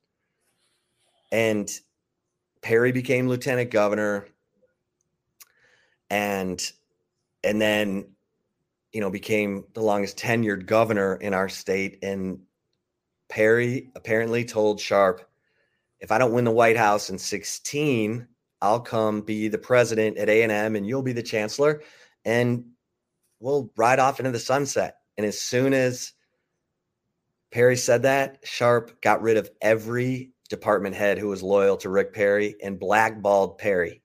Like Perry's not an active participant at A&M because of Sharp. And no one talks about it in Aggie land because they're all so unified and we don't talk crap about ourselves, but it's a problem. And some of the big money guys at A&M know it's a problem and it's the fact that this was like a 5-4 vote by the regents tells me Sharp still got the regent's chair and he usually puts the regent's chair and the vice regent's chair on this bank board where they get some preferential treatment. I mean, Sharp is a smart, savvy political piranha. And yeah. he will, I mean, he knows how to he knows how to work every angle. I mean, every angle. He is a politician's politician. He's the reason I say no elected official should ever be a president of a university because these elected officials are so privileged and they're so used to having everybody cater to them and serve them when they're in office that when they become the head of a university, they act like everyone should be serving them. No, you should be empowering everyone at that university to make it the best it can be. And he's about, we're doing it my way. It's toxic. y'all can suck it. yeah, that's toxic, man. With all the news with Jonathan Brooks and stuff, this did put a smile on my face yesterday. This really, this put a huge smile on my face because I don't feel bad for Jimbo one bit. Again, he gets 77 million to be fired. Like I, I wonder if they make him sign an, a non-disclosure agreement. So you don't talk? I mean, you know, you don't want to mess the money up in any way, so you might as well just go off into the sunset. You know, what's Ed Orgeron doing? We we thinking about coaches right now. what's Ed O doing? Oh, he's he probably he's one of those beach. blonde bimbos that he oh, has. Yeah. He's just got a bimbo parade with yeah, all that buyout man. money he got from LSU hey, I said it when I was covering the Cowboys. My dream was to get fired by Jerry Jones and just get some buyout money. Yeah. You know? Hell yeah. But this 76.8 million? Mm. Come on, Zay. That's lotto money. Yeah. That's lotto jackpot money. Yep. Because you did a bad job. You getting that because you did a bad job, which again to your point, Shep, I mean, like I would have wrote it out. It ain't that bad. Yeah, it right. ain't that bad. Right. It could be worse. He's an eight-win coach in the SEC. Yeah. yeah. It could be worse. He's six and worse. four. He's four and three in the SEC this right now. Like, and if he beats LSU, he's five and three. He's gonna finish eight and four. Like, Yo, I respected A and M because you've always been little brother. So that standard, y'all are setting the standard like, hey, whatever's going on now ain't acceptable for nobody. I don't give a damn how much we paying you. It's not acceptable, which is again is why the job is so toxic because are the expectations a little unrealistic? It kind of seems that way. When the chancellor hands you a national championship plaque and tells you to fill in the date, which, like, when was the last time they won a national championship? Thank you. You know what I'm saying? Like, it was, I don't even think the Junction Boys were getting close to that. And they were getting abused by Bear Bryant. yeah. he like, didn't give a damn. Those dudes were getting uh, uh, um, heat, uh, heat strokes on the field. And Bear Bryant was like, get your ass up. You know what I'm saying? Like, we're getting back to those harsh times. Hey, and know? say, Sharp is the reason that the SEC didn't alert A&M about Texas and Oklahoma coming to the SEC until the last possible minute and that's why Sharp leaked it to the Houston Chronicle right during SEC media days to try to like drum up a drum beat to like get it to stop and it, of course, it didn't because Greg Sankey had it all lined up and ready to go. And then that whole thing about A&M getting the first home game against Texas, Sharp leaked that too because he wanted everyone to know. You know, I mean, Sharp, he's he's just it's it's a blank measuring contest with him every day with Texas. Yeah. And he's really good. Like he's a really good politician. He's gotten all these federal programs into A&M. I think he got like the National Weather System to move some money into A&M and he's smart like that. He knows how to get all these research grants and everything like that, but he cannot stand Texas being over. Yeah, insecure Aggie. He is an insecure ego maniac Aggie. I'm just mm-hmm. saying. This is going to be fun to watch. Sounds like the dude that stands right next to you at the urinal and has to take a peek just so he can compare. You know, like you never like that Sharp. guy. You never like. Always watch out for that guy. I'm like, what the hell you doing, man? Oh, oh nothing, nothing, nothing. That's John Sharp. Wow, man. All right, you know what? You know where you should get a drink? You should get a drink at Salt Traders Coastal Cooking tonight. All night happy hour. All night happy hour. I went by Salt Traders Coastal Cooking in Round Rock, the grilled oysters, the New Orleans barbecue shrimp. That's all on the beginnings menu. And you're getting $5 off the beginnings menu tonight. Well, every day, happy hour from 3:30 to 6:30, you're getting $5 off the beginnings menu. But all night happy hour tonight. So you take take your date to Salt Traders, keep an eye on, you know, Monday Night Football, but just enjoy that that beginnings menu because you're getting the you know the grilled oysters the new orleans barbecue shrimp the chowder fries. It's so good. Just order that family style and you're going to be eating like a king and queen. Salt traders coastal cooking. Um and don't forget about look for all you team managers coaches flag football coaches the brain vault mouth guard. This is how you keep your kids safe from a concussion. Look, the Brain Vault mouth guard developed by Dr. Greg Eckert right here in Austin, Texas, is now the mouth guard worn by Bijan Robinson and so many others in the NFL. Your child needs it too because it is patented. It is proven to protect your um, your child, whoever's wearing a Brain Vault mouth guard, from the effects of concussion. I've been fitted for a brain vault mouth guard. It fits so beautifully. Um, you you could wear it all day, every day. And look, if you've got cheerleaders who are flying through the air and are susceptible or risk concussion, they have you have the upper and lower mouth guard, but they can wear the lower mouth guard so they can keep their smile perfectly intact. Um, you know, you know how cheerleaders are. They don't want to look like they're wearing a a mouth guard. Dr. Eckert gets it. But to look, they'll come to you. They'll do group fittings, brainvault.com.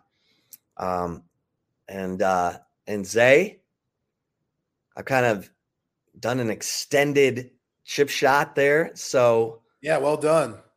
Why don't we uh let's get to the right call, my man. The right call. Yeah, man, definitely gotta get to the right call. Before I do, though, shout out to Covert Bee Cave and the Covert Auto Group. Been around for over a hundred years and providing the greater Austin area people with just a high quality selection of new and pre-owned vehicles. Go visit the crew, Dan and the crew down there at Covert Bee Cave. Beautiful 42 acres in the hill country, and they got seven terrific brands to choose from, from Buick, GMC, Chrysler. Dodge, Cadillac, Jeep, and Ram, you will get hooked up at Covert Bee Cave. So if you want to go see all the latest specials and inventory, go to covertbeecave.com and you can check that out. Nobody beats a covert deal. Not now, not ever. All right, Chip. So let's go to the NBA a little bit. I heard something that was very interesting to me from one of the Mavs broadcasters this past week, talking about James Harden, which, if you haven't checked in on the Clippers, Ever since they got James Harden, they are 0 4. Like I told you, Chip, if you start all four of those guys, it's probably not going to work. And Ty Lue has decided to start all four of those guys. Those four, I mean, Russell Westbrook, James Harden, uh, Paul George, and Kawhi Leonard. You cannot start Russell Westbrook and James Harden on the same team. That's just not going to work at this point in their career. Maybe five years ago, yes. Now, absolutely not. So it's just cramping the Clippers style.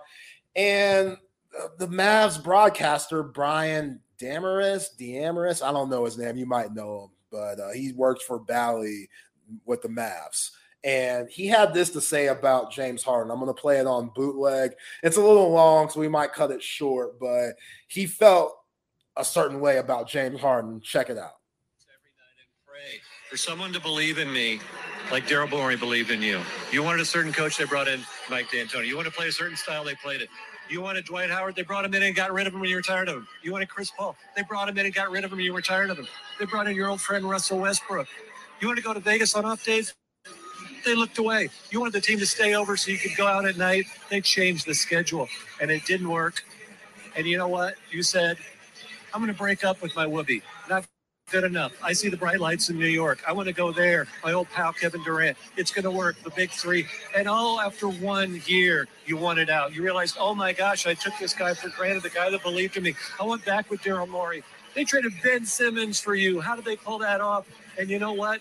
You went there and you got a partner who got the MVP. He won the MVP. And what did you say afterwards?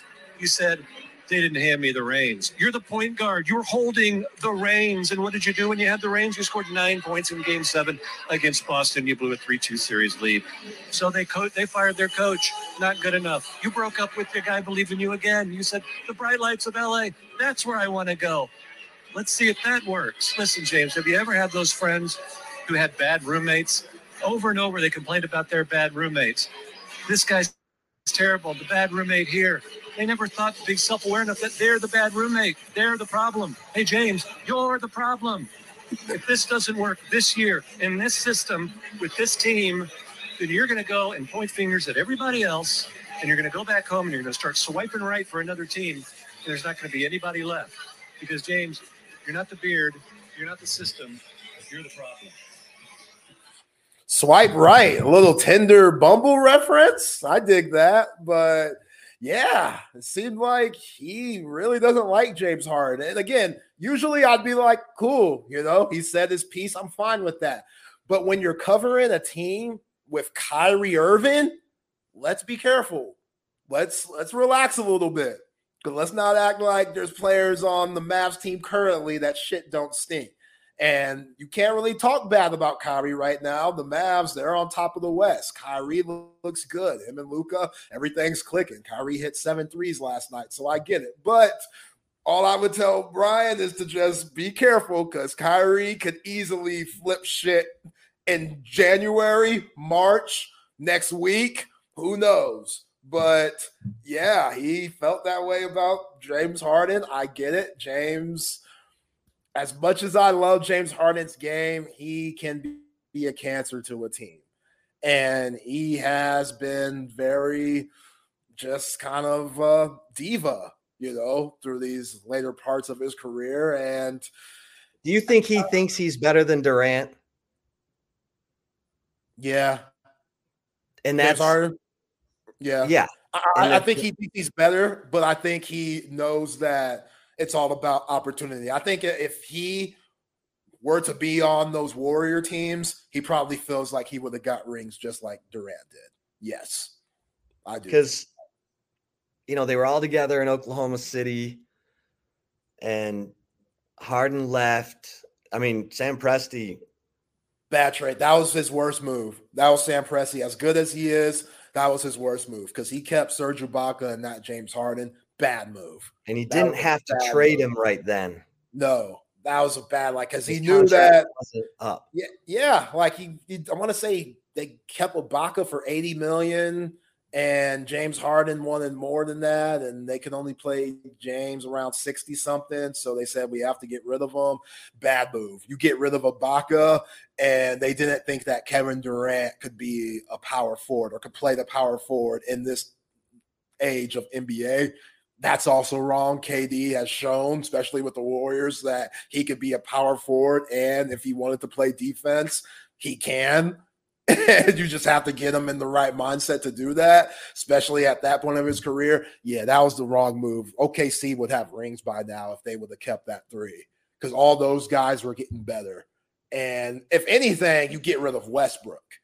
But Westbrook was just such a, you know, ooh and ah guy. He was, yeah, he was that guy that dunked nasty. And James, his game was different.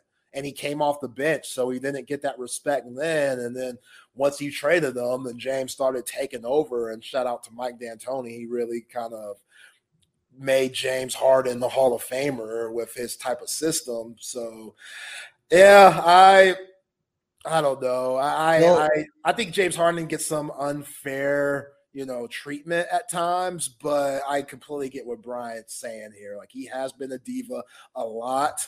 I just think that a lot of guys are divas. Just James Harden. Well, they're chasing rings. Yeah. They want rings. And James is like, I'm trying to get this ring, man. I'm trying to get with the team that can get me this ring. And he it's not a good look because he's just hopping and it's not a good look. Yeah, that there was a season with Houston where they were up 3-2 on Kevin Durant's Warriors and Chris Paul tweaks his hamstring and that's all she wrote. Warriors end up winning that series in seven. And then he moves on last year with um, Philadelphia. They go to game seven against Boston. They have the MVP on their team, and Doc Rivers, he ends up getting fired because James Harden wants to have nine points. And it wasn't like James was bad last year. He led the team and or led the Assist. NBA in assists and was averaging 20 points. Like he was good.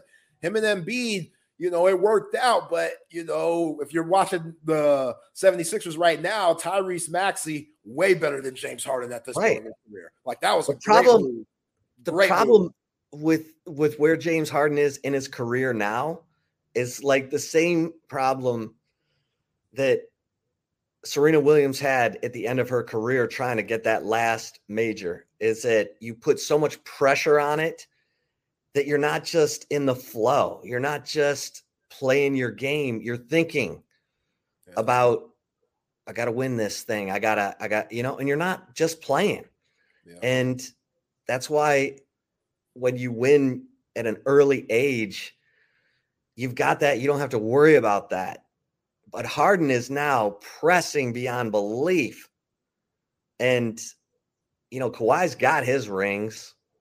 Yeah. He's he's a dog. He's going to do his thing. But Paul George, he's pressing. Oh yeah. Westbrook. James Harden's pressing. Yeah. Westbrook's and, pressing. Like they got a lot of pressers yeah. on that team. Yeah. And Kawhi. That's why he went to LA. He went to LA to be around family, to play. He was like, okay, I won my rings. I want to be, I want to end my career at a place that I love, and that's Los Angeles, California, where I'm from. So now they're mucking that all up for him. You know, like I I told you when this trade happened, Philly won the trade easily.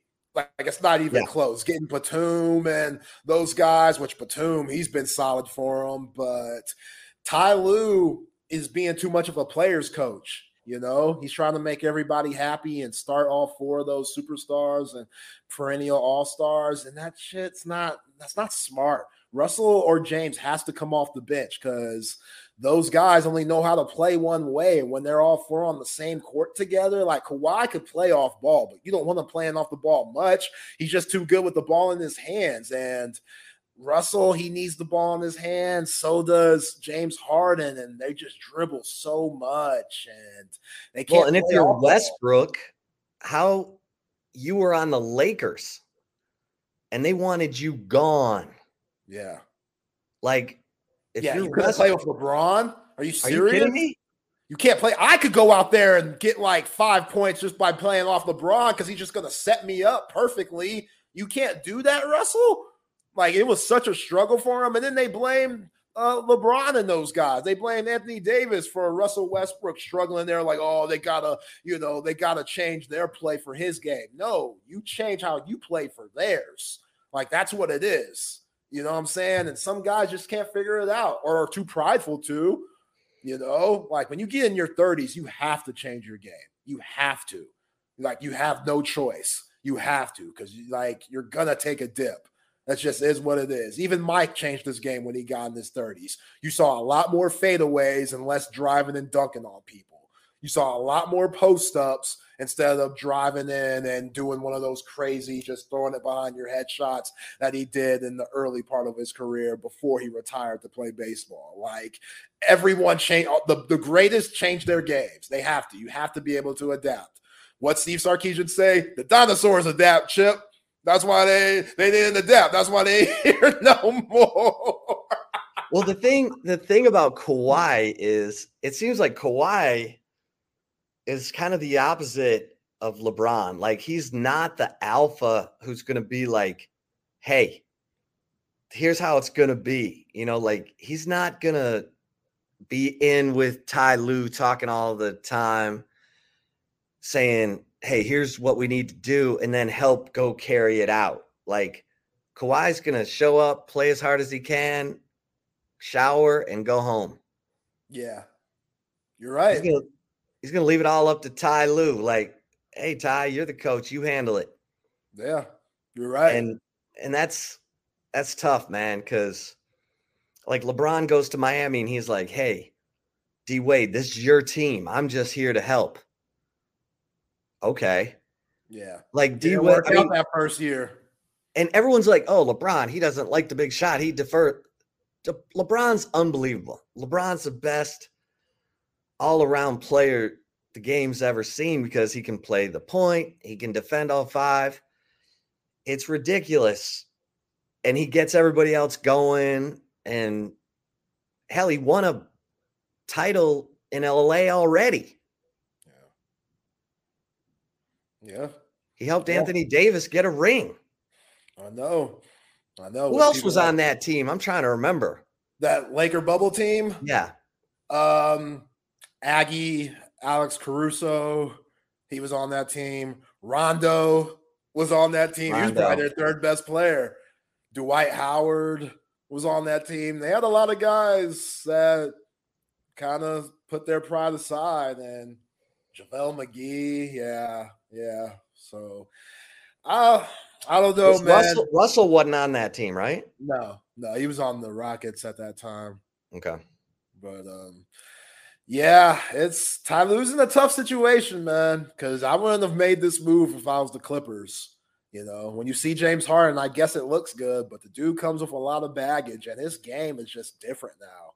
He just can't. He's not that. You know, he wants to play the same way like he did in Houston, but his body. He's had injuries since then, and he's in his part of his 30s to where it, you're just not going to see that type of play every night. And plus, the guys that he had around him in Houston were just like catch and shoot guys. You know, like Chris Paul. That was one of Chris Paul's, you know, best moments of his career because he was able to play off James and he was a really good three point shooter. Now Chris Paul's obviously, you know, around 38 or so, so he's taking the back seat. But I man, yeah, James Harden, CB. and you know what? Here's my fear because you and I said this the day this thing went down that there's no way you're going to have Harden and Westbrook on the court together. You're going to have to, you know, they're going to have to sub for each other. Yeah. If if the if they're not careful, it's going to steal the love of the game from the other guys on the team. Yeah. You're going to see Kawhi be like, F this, you know? Yeah. And Paul I George, I don't know. Yeah. I mean, I know they're all from LA and they're friends and stuff, but once you start losing, shit changes. shit changes. It's like what really happened in Philly. Okay, Joel Embiid is the MVP. He's the one who's going to say, who stays and who goes or or you know i mean like how did that not work oh that should have that should have worked. Yeah. James Harden right. and Joel Embiid should have worked. Yeah. Because they're totally different positions. They both, there's your scoring inside and outside. Now I need just give me some guys around who can hit shots. Give me a one swing player who will go in and get me some rebounds, you know. And the fact that Harden got so Harden wanted out. Yeah. Good uh, luck. Joel Embiid's already taking shots at Harden. They're like, "Where's y'all have won six games in a row? Like, why are y'all succeeding like this?" And Joel Embiid says, "We ain't guys that had egos aren't here no more." Straight up, straight up. Like James, you had an ego. To hell with you, bro. Like, you know what I'm saying? Like, it's careful. We got Tyrese Maxey here. Yeah, Tyrese Maxey is playing for that next contract. That's a Dallas kid. That dude's tough as hell. Like South Garland's finest. That dude dropped 50 the other night. He is tough. So, yeah, that was a good move shipping off James because now you don't have to worry about stunting that dude's growth. And he's still playing off a rookie deal. So, yeah, yeah. I mean, that's why the Warriors are so good. They have selfless superstars. Yeah. In Steph and Clay. And look, Draymond, he's overachieved so far and beyond in his career. What is he, a six, seven power forward? Yeah, he got kicked out last night. They kicked his ass out of the game. Well, I mean, he's Soccer. their enforcer. Yeah. So they got the two nice guys at guard who do the Campbell's soup commercials, and then they got Draymond who will go kick guys in the nuts and be the enforcer and get suspended every five technicals, you know? Oh yeah. Yeah, he's the closest thing to Rodman we've ever seen. Yeah. That yeah, dude. but he can shoot a little bit, you know. Rodman was like, I ain't shooting. Yeah. There's no way I'm shooting. Unless I got to go to the free throw line. Even then, it's going to be ugly. That's true. That's true, man. But, but yeah, I loved Rodman because when Rodman got to the Pistons, he was just this happy go lucky. I'll do anything to make this roster. And that's the energy that led him to, you know, put everything into rebounding and how the ball is going to come off the rim and tipping it to himself. And every, and then he's tough and crazy and, and willing to be an enforcer. He learned from the best. Laimbeer. I mean, God, who who else? I mean, James Mahorn. Edwards. Yeah, Edwards. Um, Rick Mahorn on those teams. Rick Mahorn. Rick Mahorn. Yeah. Rick Mahorn kind of took him under his wing and was like, "Hey, you want to make it in this league? Rebound, dude. That's why I'm here. Yeah. Play defense. What up, Mike? Shout out to Dove Springs, baby. The fofo 787 fofo Dove Springs. So I'm talking about Dove Springs Rec Center, man. I worked there for years. Hey, real quick, too. You need to get to greatblueheronfurniture.com and find that furniture so that you can recline the couch, the love seat, the bar stools. You can even design it yourself. And this is the highest end furniture built for a lifetime. Um, don't forget to use the promo code HOOK'em. That's our promo code for Texas Sports Unfiltered, you're going to get 15% off. And this is incredible furniture. Just take my word for it. Go to greatblueheronfurniture.com. And then when you're sitting in your great blue heron couch or recliner, you can check out your big screen TV from audiovisual consultations, the surround sound, uh, electronic shades, new lighting, surveillance. Tom and his crew will bring everything to you. Don't go to the store. Just call 255 8678 from the free consultation to installation. Tom and his crew bring everything to you. All you got to do is make that phone call. Um, Zay, the Cowboys and the Texans. Yo. I mean, Dak looked great. Everybody's happy. They still don't have a running game. Doesn't matter. They threw it all over the place. Everybody caught passes. Dowdle had a couple runs.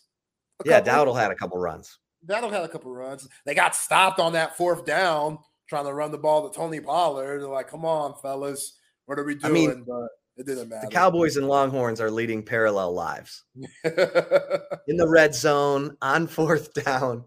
Well, man, I wish the Horns could get a blowout like Cowboys did yesterday.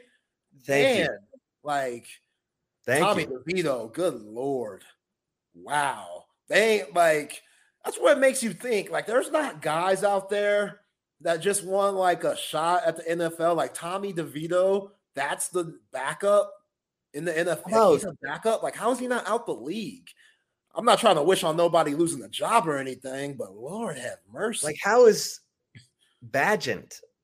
yeah. How's he in the league? From Shepherd College, like, ay, ay, ay. But hey, we get a quarterback, Oh, CJ God. Stroud, dude, this is getting ridiculous. He's My tough. picks were terrible because CJ Stroud made me look like a fool. He's so tough. He's and so I got, tough. I think I got them all wrong. I could be wrong, but let me double check. All right, you had the Lions minus three, so that was a push. Damn. You had the Jags plus three. Oh shit. I had the Bengals minus six and a half. Yeah. I had West Virginia plus 12 and a half. They got lit the F up. And I had Texas minus 12, and that didn't happen. It was looking good for a half. It was looking good for three quarters. Damn, we didn't win one, did we? No, you you at least tied one. Okay. I'll take that. Broncos didn't cover, right? They play tonight. Oh, you got a chance. Yeah. You got Broncos plus seven. Okay. But CJ Stroud, dude, he just went into Cincinnati and outplayed Joe Burrow. It's toughness, man. And the Texans found a kicker just in time. it's tough. Sa- Dude, Stroud's the tough, man. Texans. Olipop to the Texans. Yeah. If I wasn't at on, you know, if I was at my place, I'm just we'll be there tomorrow, man. One to three. Yes, sir. Yes, sir. We'll have uh we'll have uh Hummer and Hank South Yeah. for some awesome college football talk and we'll we got you covered, baby. We got you covered. So everybody have a great night. We will continue our conversation about the Cowboys and CJ Stroud uh, when we return tomorrow at our normal time, one to three. All right, Appreciate everybody. y'all. Y'all be Have a good night. Cheers.